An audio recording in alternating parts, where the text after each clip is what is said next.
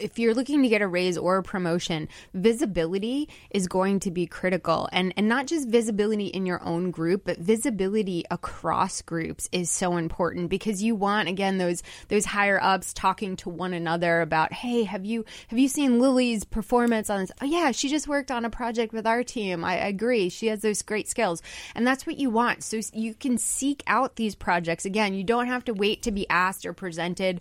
You can go to your manager and say, "Hey, I'm really interested in learning more about the marketing team or the, the sales team or the product line of this. Is there any way that I can, you know, shadow or participate or get involved in that? And it may not happen that day. It's not going to be like, bam, you're going to do it right now. But it something you can plant the seed to say, okay, um, let's work this out. Let's talk to some people and let's see how we can get this going.